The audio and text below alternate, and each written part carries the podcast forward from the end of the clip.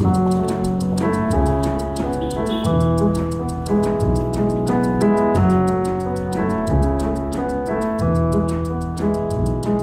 everyone. Welcome to Everyday Sublime. This is the podcast that explores a full spectrum spirituality. That is, it looks at the shadow elements of being, the light aspects of being, and how we can promote a unified harmonization of the two. I'm your host, Josh Summers, and I'm delighted that you're here. This episode is the second Dharma talk that I'm releasing from our new online Sangha offerings. So, in this talk, I continue with some themes that I started in the first talk on wise friendship and how wise friendship plays into the development and cultivation of a spiritual path. Specifically, I've been looking at how we can apply qualities of friendship to our experience of meditation and yoga as we develop our practice.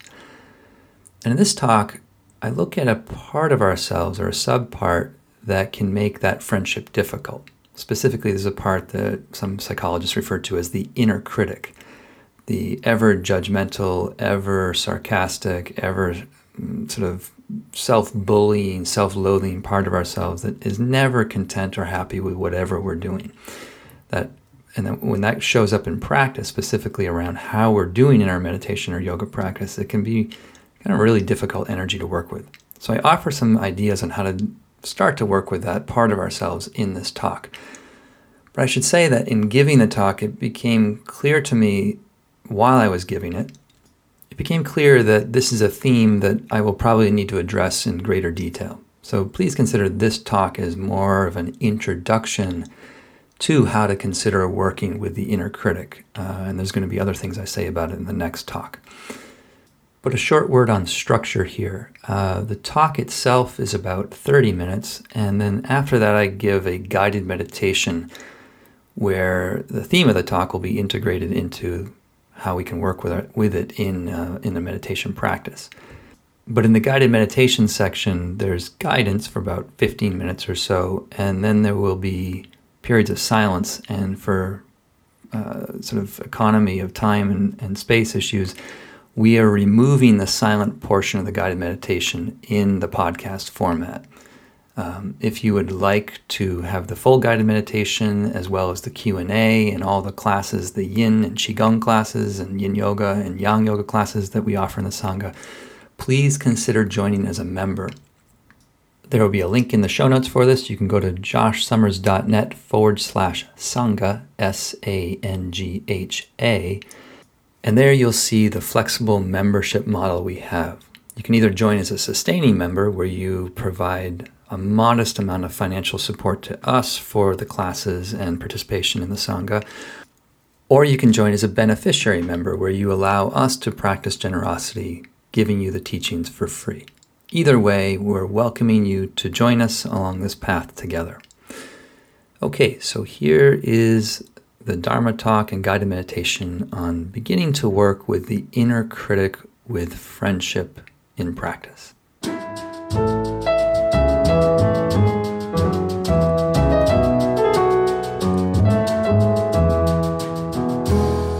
So, I want to begin tonight's talk with a quick review from last week. And, and, and that's one of the nice things about um, that I'm anticipating about this uh, framework that we're working with and that we have four classes together over the course of a week is that um, I can slowly build and develop themes over a long, protracted period of time, which is difficult to do um, in regular classes. Um, it's, it's, certainly hard for me to do that in trainings because I only have you for four days. So I'm particularly excited about this opportunity to sort of uh, practice with you over the course of a long period of time and, and really develop uh, some some specific themes. And the theme I started last week was the theme of friendship, and I, I kind of built on built the talk around this curious exchange between the Buddha and his cousin, where the cousin Ananda asked the Buddha if if one half of the spiritual life is good friendship. Um, you know, he's essentially asking what role does companionship, good friendship play in in the holy life? And the Buddha's answer is is very direct, and he says, well, uh, friendship isn't one half of the path. It's good friendship, wise friendship is the entirety of the path, the entirety of the holy life. And as I said last week, that's that's hard to reconcile with some of the other statements that you that are properly made it into our, our mind around what the Buddha was saying, um, what, specifically in reference to times where he said, "Be a lamp unto yourself." Um, you know, you yourself are the are the final um, sort of judge on whether something's wise or not. So there's a tremendous emphasis on self reliance. Um, and the way I tried to square that last week was by suggesting that perhaps friendship as a foundation of the path on upon which all kinds of insights and, and, and developed perceptions of reality uh, come to us. Uh, friendship is, is the foundation of that. And if we approach fr- friendship from the place of a foundation, we can begin by uh, encouraging ourselves to become friendly towards our experience and ourselves as we practice. And I think that's a really good way to begin meditating, whether you've been meditating for a long time or if you're just starting. Before we before you get into specific techniques, specific types of uh, perception, it's it really behooves us, I think, to develop this this firm foundation so that we're not adding unnecessary conflict, tension, and frustration in our in our spiritual life. Um, so, in encouraging you to develop and cultivate friendship towards your experience, within the meditation that we did last week, I tried to speak about two broad uh, dynamics that go on within any style of meditation that you might encounter. And I could describe those two d- dynamics with, with two headers. One is the, the phase or the dynamic when you're awake, and you could add specifics to that like you're awake and you're specifically doing what the meditation is saying to do you're a good meditator you're either watching your breath you're repeating loving kindness phrases you're just doing what the instructions say because you're awake and you're there and you know that you're there and then in contrast to the waking up or the wakeful dynamic of meditation there's going to be the drifting off uh, wandering dynamic where as uh, the harvard psychologist ellen langer would put it she says the lights are on and nobody's home. And you're not even home to know that nobody's home. You're just checked out. Um, and that's the, the, the, usually that's the dynamic, the, the drifting off dynamic that a vast majority of practices and techniques try to diminish and they don't really see any value in the drifting off content or the drifting off experience so there's often uh, a lot of instructions sort of voiced in a way where you're trying to anchor your attention to something, anything that will serve you from wandering into this sort of hell realm of your own mind of drifting off. Whatever you need, whether it's your body, whether it's a, a, a mala bead set, whether it's a mantra, whether it's a candle flame, whether it's uh, you know a, a repetition of a certain phrase. These are all often used as a way to prevent the drifting off from occurring. Um, and so long within those systems, so long as you're still wake oh, in the wake waking up phase, you're in the you're you're awake and aware, and you're doing the practice, you'll feel good. But each and every time you experience yourself in the drifting off phase, there tends to be a way that that noticing that recognition that you got lost, that you got pulled away, that you drifted, that, that recognition of it tends to come on the heels or anticipate actually, it tends to uh, come very close to sequentially with an experience of inner judgment where we we kind of voice to ourselves that oh, this was you made a mistake. You were doing great when you were with a breath but whatever uh, monkey mind territory we're in is is not uh, not not a good thing and we need to try to stop that. Now i'll have more to say about that shortly the drifting off phase but the way i began last week was to suggest that in at least for a while in the beginning. And this is not where we're, we're not going to hang out in this zone forever and ever but it, for a good while and i mean several weeks to even several months and you'll all have to sort of evaluate when and where it makes sense to move beyond this instruction i'm suggesting you start with. But the, my, my uh, what i was trying to get to last week was rather than trying to from the beginning interrupt this very natural process of drifting off and rather than trying to curtail that or minimize it, instead of doing that, my recommendation was to firmly and and and, and cult- firmly and cultivate the intention to be gentle and friendly towards that dynamic, to not make that experience um, confirmation that you're failing, that it's actually just part of the process and that you can be gentle to it. Now, while it's occurring, when like as Ellen Langer would say, when you when you when the lights are on, nobody's home, you can't do very much while that's occurring. So when the, when when you are in the drifting off phase, you're just you're hijacked and along for the ride, and there's really not much you can do, other than when you realize you've that you have been hijacked, that you've been drifted, you've been carried into the drifting off phase. At that point, rather than kind of uh, issuing a, a, harsh statement around failure towards yourself, like you stupid idiot meditator, why couldn't you just stay with whatever you're focusing on? Rather than doing that, my, my recommendation was to be gentle with that and to, to be to cultivate and lean into that noticing with kindness, with friendship. Just as you would receive someone that you like that maybe travel long distance to come stay with you for a while. You you greet them with open arms. You've been looking forward to seeing them. So when you realize that you've drifted off, that was my first suggestion. To just to to not make a fuss about it, not make a problem out of it. Don't self-flagellate. Don't don't engage in the spiritual wrist slaps.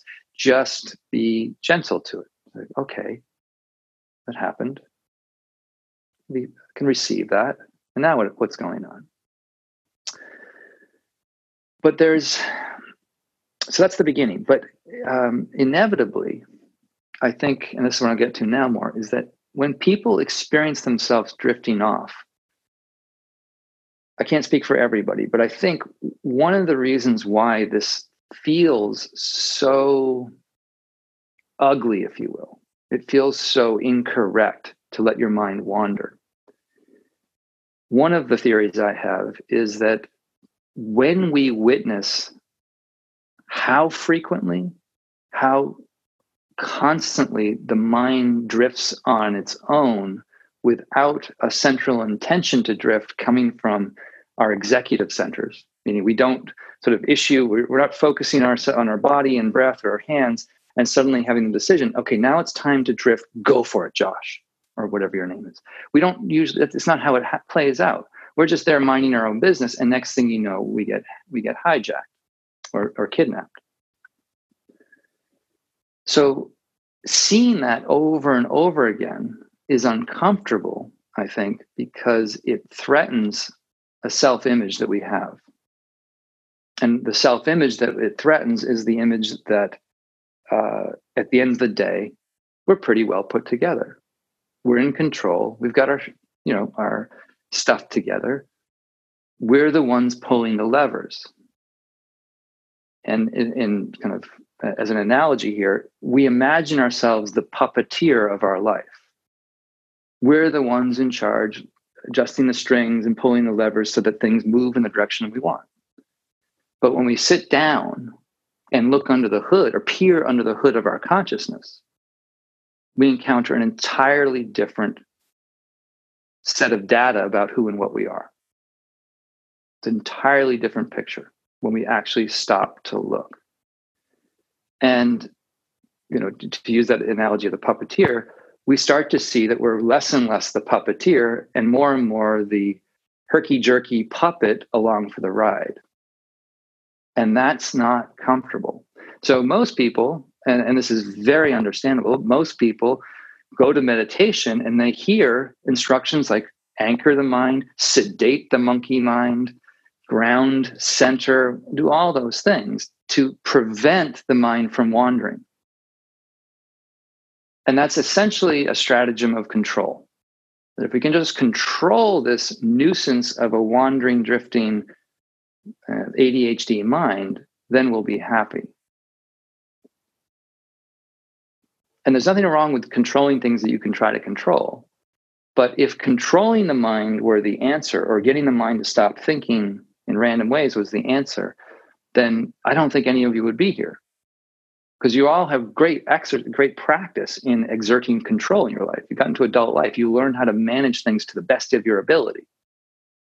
And if you knew how to control the things the things going on between your ears, likely you would have been able to do that. And so rather than uh, what my, my case will be rather than, and this is definitely in line with Buddhism, rather than trying to control the nature of what goes on. And, and here I, I should interject. I do know that popular forms of Buddhism really try to you know speak to ways to control the monkey mind so i'm not i don't want to sound like i'm completely overriding the, the, the conventional norm within that tradition but if we seek to understand the nature of things, the natural state of things, and if we seek to become in harmony and at peace with the natural state of things, what I'm going to suggest is that we let our being be natural. Let the entirety of our being be natural. Just let it be what it is. And in seeing the nature, and seeing how the mind has this relentless tendency to wander, adrift, to swing from branch to branch, we can then start to become better uh, better able to relate to it in a way that doesn't proliferate or spin out into greater and greater distress or suffering or anxiety. A simpler way of putting that might be rather than trying to get our thinking mind to uh, subside or stop or get quiet or not swing from branch to branch, I would frame the practice more as we're learning how to wake up out of our sense of self that is defined and identified with the thinker that has these thoughts. It's like if you think about a teapot for a second, my hands here like a teapot. If you're in the teapot, believing that you're the thinker, whatever the content of that of that teapot is, it's going to be pretty claustrophobic and hot and and and and jammed. And that's you know, it's like be, meditating where you're trying to stop our thoughts is like being in the teapot trying to get the hot water to get cooler. Now, it will happen, obviously, through second law of thermodynamics. If I'm correct there, the teapot will get cooler over time. But what I'm proposing here is that not so much getting the teapot to change or the water, the content of the water, the temperature of the water to change. I'm suggesting we can actually learn to shift out of our identity as being in the teapot, and then there's no longer any problem with whatever's going on in the teapot. And that's a shift that's available to all of us.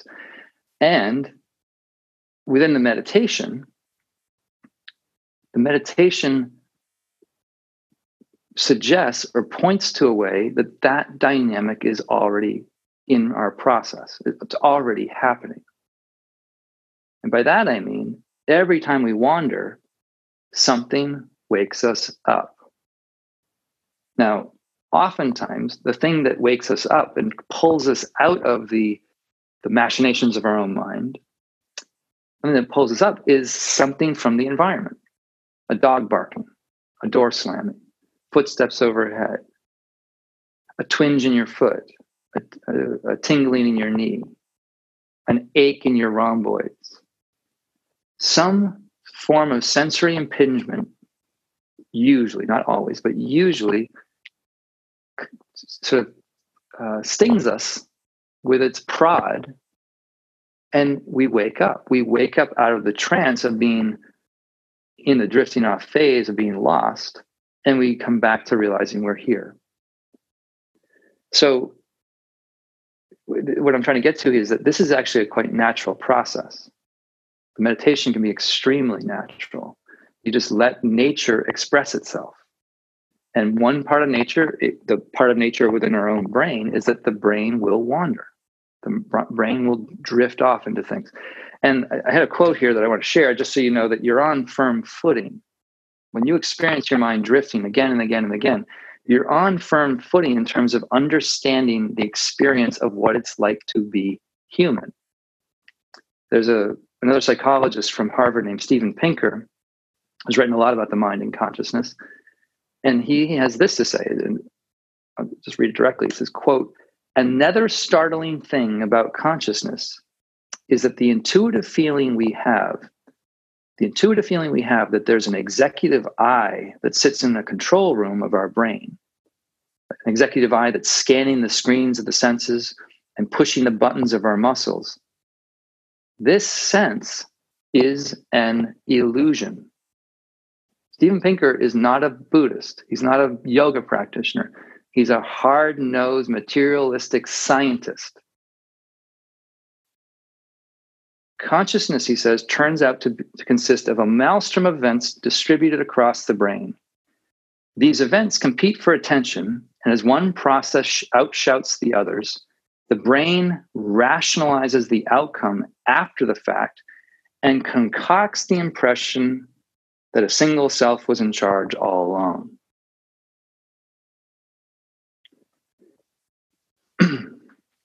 now, you don't need to pay a lot of money to be, go into an fMRI tube to have your brain monitored to confirm that statement. We do it every day when we meditate. Every day, our subjective experience of meditation proves Steven Pinker's point.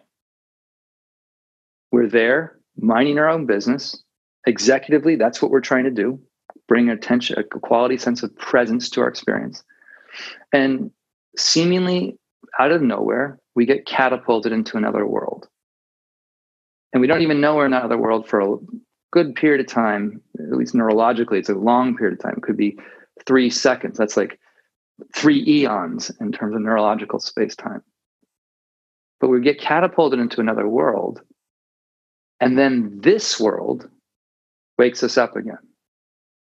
The body says something, the environment says something. Or you may hear the meditator voice say something. like I always imagine my meditator voice as sort of a, a British butler. I say, sir, we're meditating now. Oh, yes, thanks, Jeeves. Right, back here. So something prods us awake. And one of the things I want to encourage in tonight's session is when we meditate, is that we can let the world, let reality prod us awake. We don't have to, as the meditator, we don't have to uh, gun for being awake. We don't have to tell ourselves, be awake now, be awake now, let's come back, come back, come back. We can just relax and in a very receptive, gentle, friendly way, friendship, cultivating friendship towards the waking up, towards the drifting off, we can let reality more and more start to wake, awaken us. Now, what I'm going to say next is related to really any style of meditation that you might do. So, you whether you're sort of following along with the general recommendations I'm giving, or you're including previous practices which you've done elsewhere uh, within this this approach that I'm suggesting, which is totally fine to do, and I encourage you to.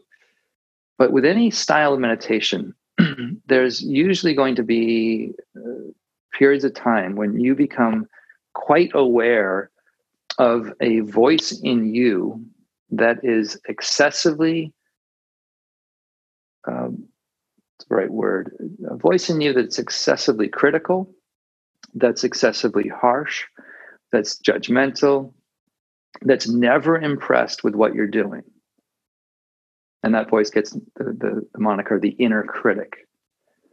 And um, you know if you're I was thinking about this before the, the talk, like examples of what my inner critic might sound like. You know, you have to remember that I'm born and bred around Boston.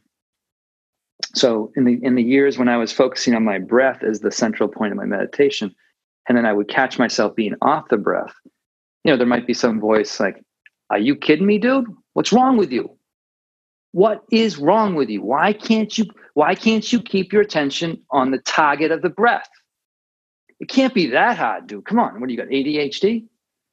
And then another part of me, the meditator that had been taught by by nice, kind meaning teachers, would say, look, um, it's not time to be so harsh. So We have to practice non-judgmental. So could you take your judgmental attitude and just sit out for a little while? I really don't appreciate you share. Thanks for sharing, but just sit in the corner quietly while I'm here meditating. And then you know, when I come to more of this type of approach, which is more loose and open ended and, you know, op- open awareness style practice, let's say I was practicing with the intention to bring kind, gentle friendship to my experience. And this inner critic might see what I'm doing and start to editorialize and say something like, uh, yeah, yeah, this is all great, but uh, look, dude, don't forget, you ain't no saint. And if you need confirmation of your lack of saintliness, I've got a whole litany of things I could tick off for you right now. And I say, look, as a meditator, I'd say, you, my, my inner critic, you are not the boss of me. I am here to see that you are a changing, transient, impermanent phenomenon. I'm aware of you. You are not me. Please be gone. And of course, I'm trying to dramatize these, these debates and inner struggles, but they're, they are real. When you practice, when you look in, when you endeavor to do anything, if you're listening, you'll likely hear this voice of the inner critic and you will likely try to uh, reframe its experience or your experience with it along spiritual suggestions and majority of times you know when when when this topic has come up for me with teachers it's often framed like don't be so hard on yourself practice self-compassion practice self self-love um, thank the critic for sharing but just let it sit in the corner quietly. And usually there's this kind of patronizing disdain for the voice of the critic. Um, and for some people that works. For me it didn't really work. It, it, there's something that always rang slightly false about this kind of saccharinated way of working with the inner voice of the inner critic. And i think i was able to put my finger on it recently. I was driving somewhere and i happened to hear a, a talk on npr it was a replay of a conversation of an interview with ira glass who is the host of this american life. And um, Ira Glass was talking about his experience in becoming an artist in terms of a, a, a creative journalist of sorts. And I, I, I, loved what he said so much that I, I went to look find the transcript and I, wrote a section of it down. And I, want to share this with you in context of working with the critic, the inner critic. But Ira Glass said this about creativity. It says, nobody tells this to people who are beginners. And I really wish somebody had told this to me. All of us who do creative work, we get into it because we have good taste. But it's like there is this gap. For the first couple years that you're making stuff, what you're making isn't so good. It's not that great. It's trying to be good. It has ambition to be good, but it's not that good. But your taste, the thing that got you into the game, is still killer. The taste is killer.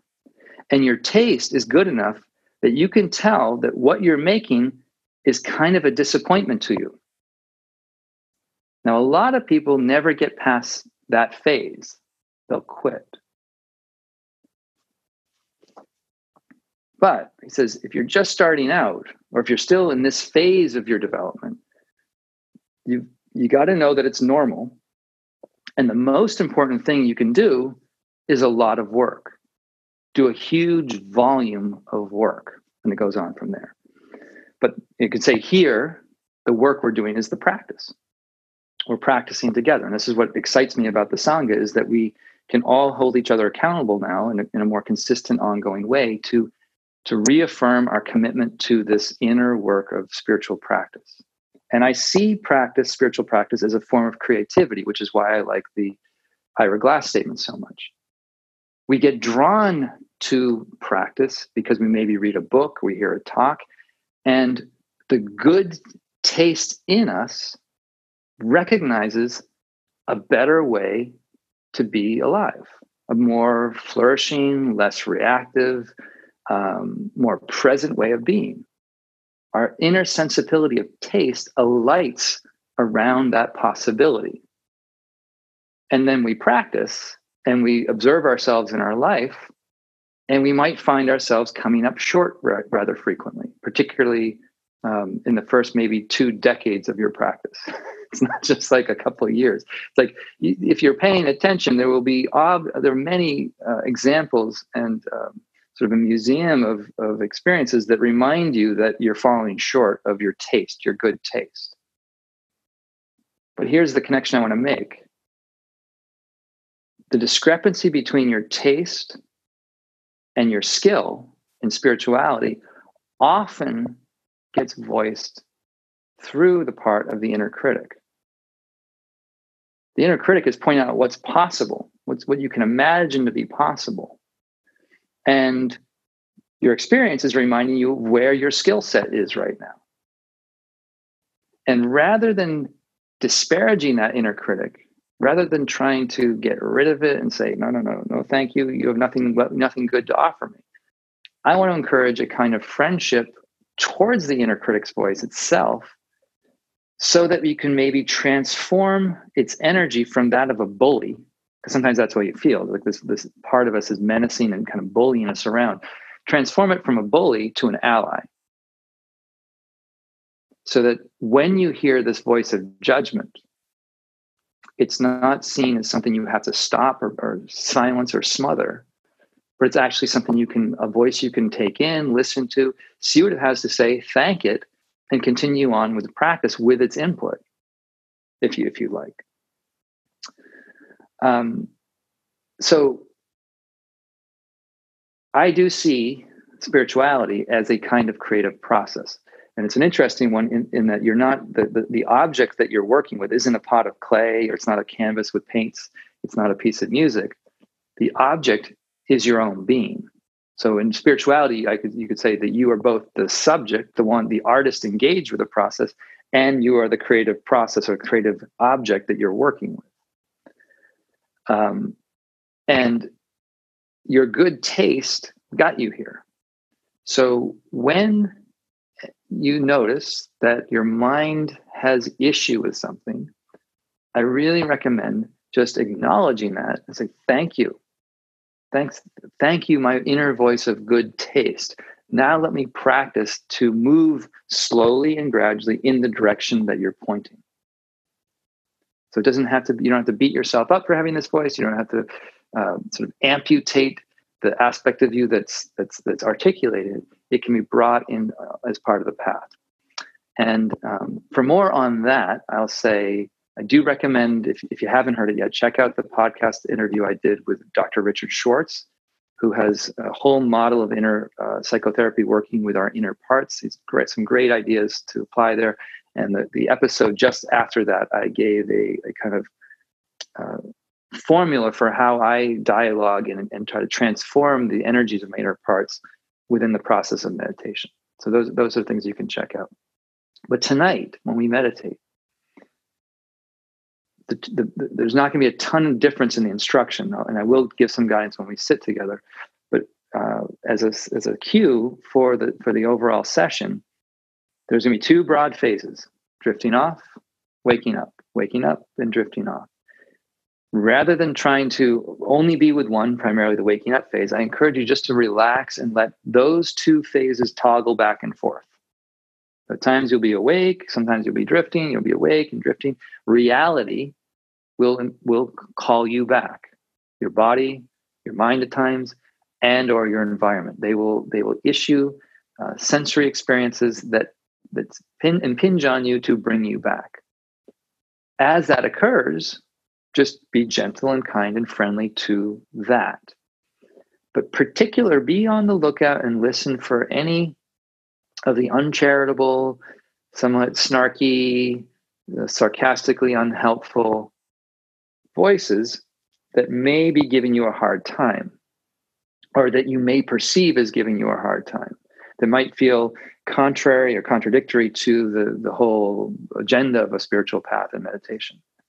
You hear those voices, listen to them for a second, really get a clear sense of what they're saying, and see if there's some way, and there may not be, but see if there's some way that that voice is is reminding you of your of what you value and reminding you of your taste around what you value. You know and and it, it's not bad to listen to this. It's it, i was thinking about when i cook um, depending on what i cook sometimes i'm i'm very interested in, in interested in getting feedback on a dish so that i know how to make it better. So this in the meditation process you're going to get that inner feedback from yourself usually. The inner critic will have ideas about how it's going. Listen to it. See if it has any wisdom in it. And i think over time as you get more familiar with it the idea is that that, that voice will transform from this bullying disruptive maybe seemingly unhelpful role to more of an ally in that it's it's it's holding the line for your discernment discerning what is skillful, what's not skillful, what's wise, what's not wise, what's kind, what's not kind. This is something that you will come to an intuitive sense with on your own as this ability to see into your experience more clearly develops and, and takes root. So I think that's a good pausing point for the meditation. Um, and now we will go from there into a, a sitting a sitting together, and um, and then afterwards, if there are any questions or comments or observations, we can uh, open up for some dialogue. So please just come and sit comfortably, either on the floor on a few cushions, or if you're in a chair, you can sit in the chair. Uh, just with the chair, I do recommend sitting forward slightly so that your back isn't le- leaning against the, the, the, the, back of the seat, which can kind of induce uh, a hypnagogic catatonic state. Um, so upward, upright, alert, and relaxed. And we'll begin.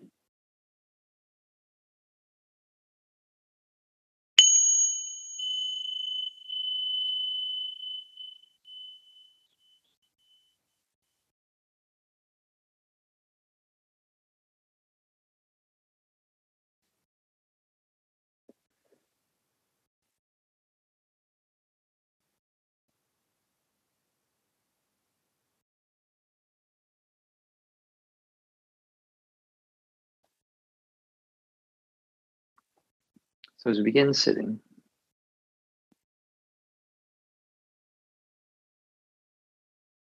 it's often really helpful from the start to realign with uh, some central aspirations within the practice.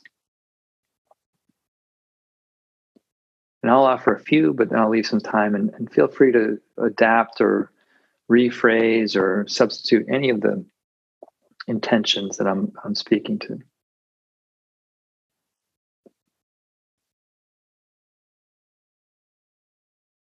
From one level, our practice is an opportunity to connect, connect more intimately to the inner terrain, inner terrain of the body, energy, emotions, views, thoughts, fears, etc.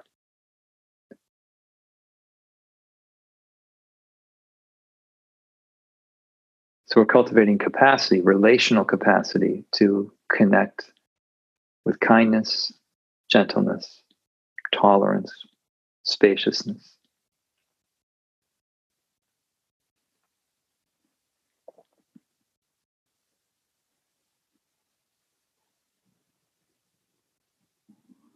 From this connection, we're also, and we'll be emphasizing this more in the future, but we'll also be developing capacities for sharper, clearer, less distorted perception.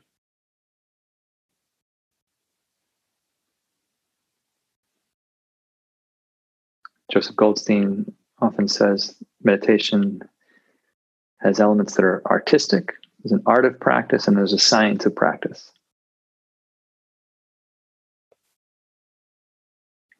Connecting with wisdom and compassion and kindness is the art of re- relationship.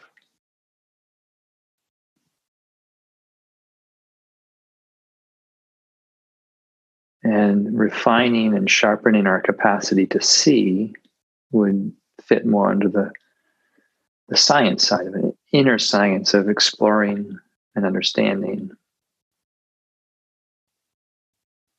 who and what we are.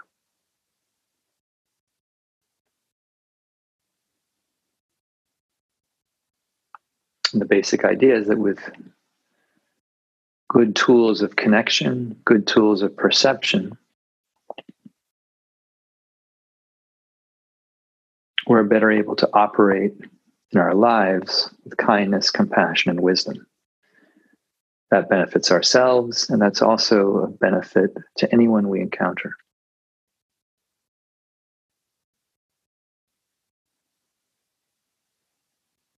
So, this isn't about, just like yoga is not about putting your leg behind your head, meditation isn't about becoming a superhuman uh, meditator that can go into exotic altered states or inner worlds of bliss and transcendence.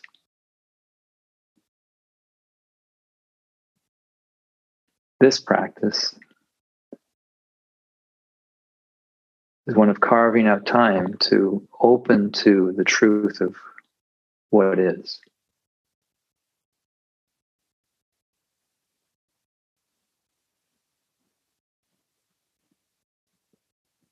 So, that preamble, just give you a little bit of time to voice for yourself your own aspirations, your own intentions, either using the ones, some of the ones I gave, or designing your own.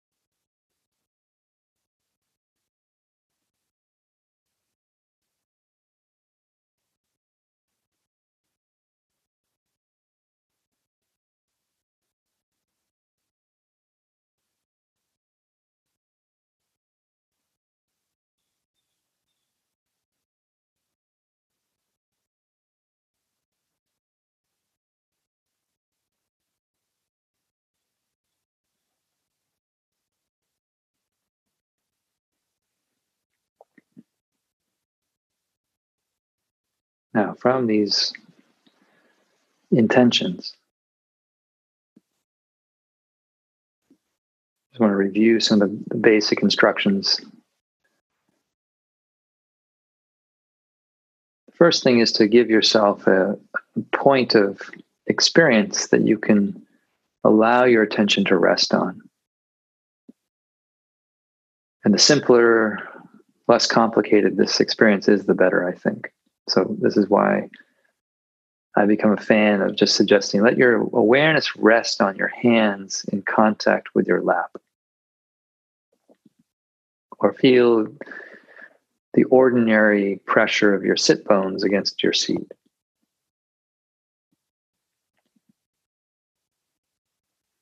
Hopefully, these, these points of contact are not challenging to encounter or find. They don't require paranormal powers of attention or concentration to to notice them. They're just quite obvious and easily accessible.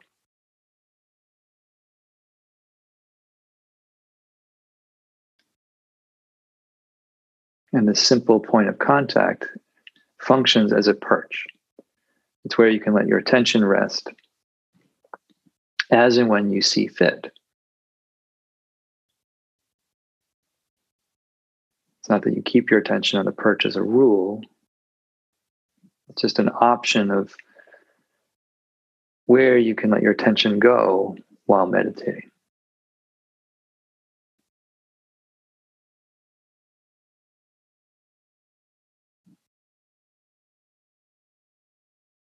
And then with the two broad dynamics that I was mentioning in the talk, drifting off and waking up. The waking up phase would include being aware that you're resting your attention on the perch. But the waking up would also include noticing anything going on within the field of your awareness.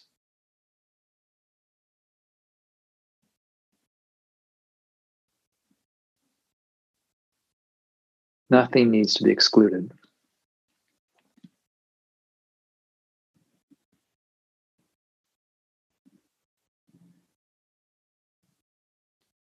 And so when you are in a waking up phase,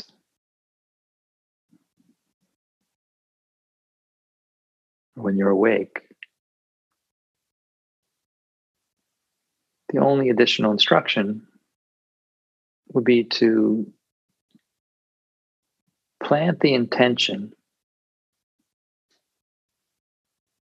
to receive what's emerging within the phase of being awake receive those experiences with this attitude or mindset of friendship. We don't have to be fake. We don't have to pretend we like everything. It's the wholehearted, authentic presence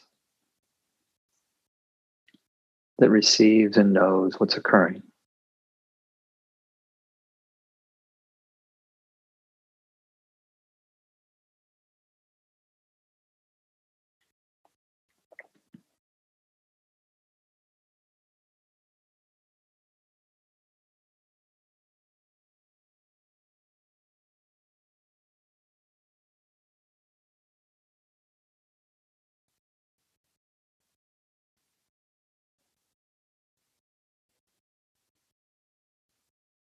The other half of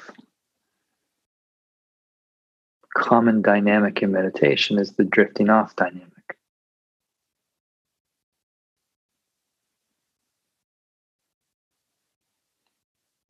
Take flight, mind departs from the perch and takes flight in into a world of its own creation. Pretty amazing that this can happen.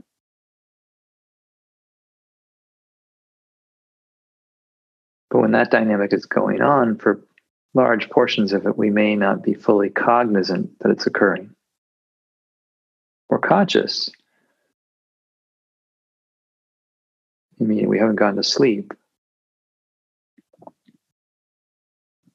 We're not necessarily aware that we're aware that it's occurring.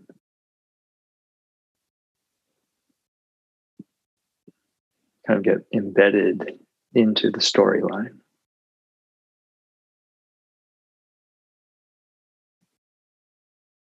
And when that happens, as I tried to say earlier, there's nothing to be done. As long as your consciousness is still embedded in the story, that consciousness can't get you out. But reality will take you out. The world of our senses will call us back.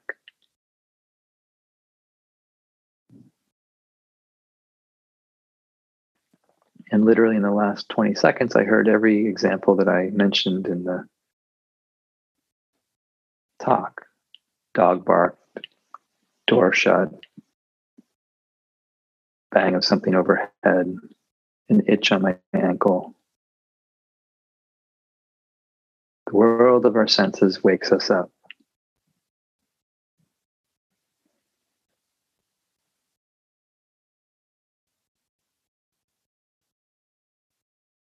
That happens rather spontaneously.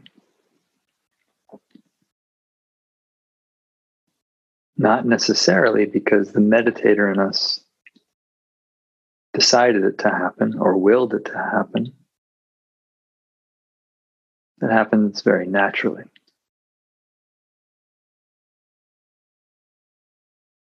But what's unique, and you could say this happens throughout the day under normal waking hours, but the key thing in the meditation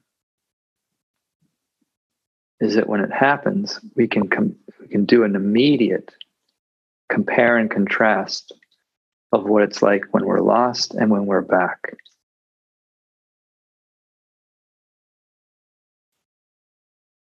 What is the quality of presence like when we're here and sober and aware? And what is our experience quality of experience felt to be like when we're lost intoxicated and entranced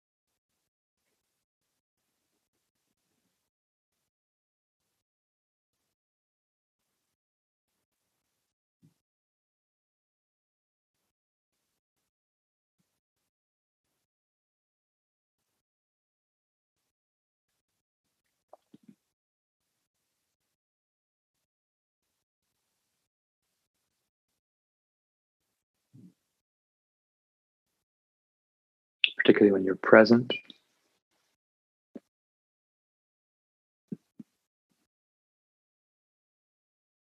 may be good to offer gentle reminders, gentle reminders to be friendly, light,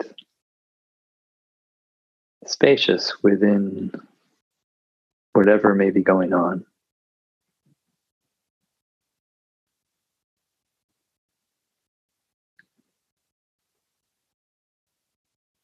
This is the practice.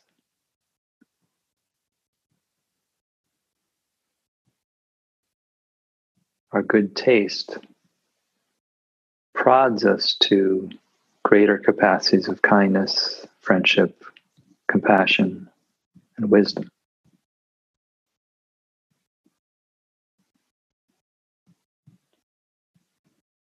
And meditation is the dynamic of the practice itself.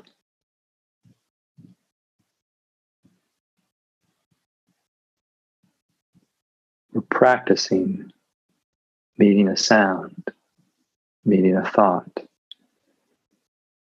or anything within the body, meeting and greeting these experiences with an energy different from our habitual conditioned reactivity.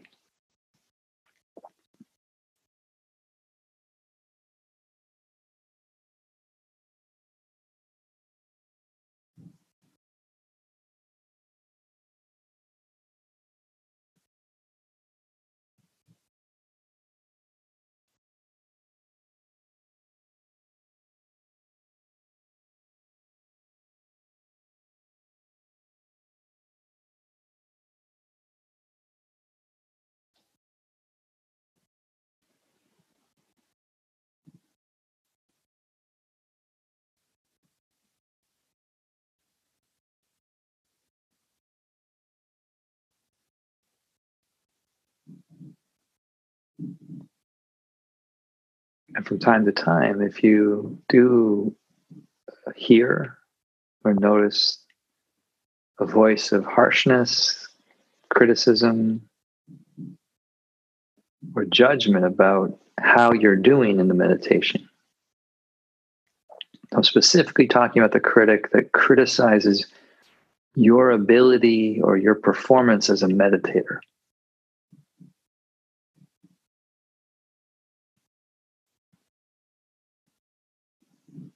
What would it mean to bring a little bit of kindness to that voice? What would it, what would it mean to listen with sincere receptivity to its opinions? To listen fully to these.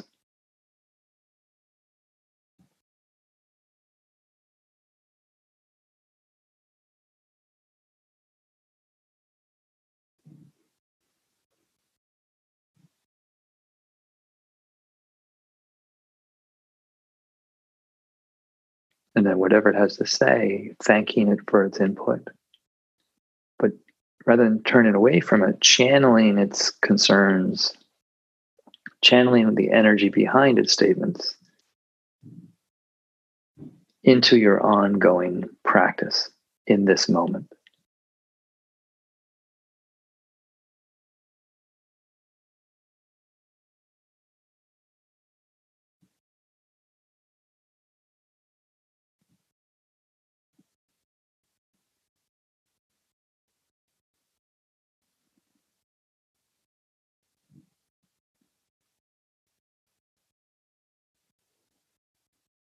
We don't wake up by cutting out the inner critic. We can wake up by integrating and transforming it into our the overall experience of our being.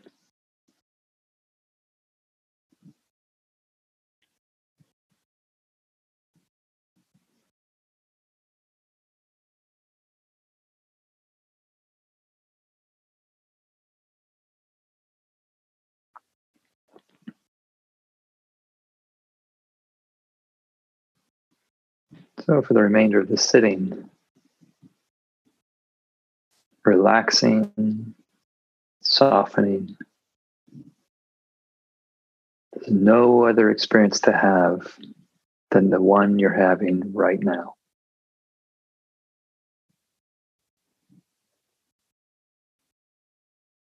Kindness and friendliness to the drifting, kindness and friendliness to the waking.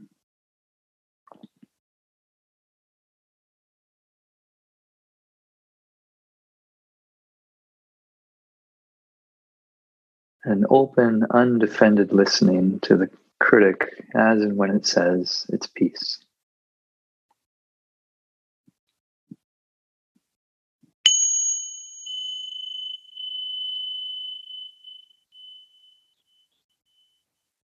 Okay, so that's the talk and guided meditation for this week. If you enjoyed it, please consider joining as a member. Again, you can go to joshsummers.net forward slash Sangha, S A N G H A which will give you access to all our live weekly offerings in addition to the recordings that are archived in our library on our site. So if you miss a live session, you'll always have access that in our uh, archived library on the website. So one way or another, you'll have you'll be able to continue practicing and, and working with the themes that we're sharing. Thanks so much for your practice and patience and attention today. I wish you a safe and sane week Stay strong out there, and I look forward to seeing you in the next episode.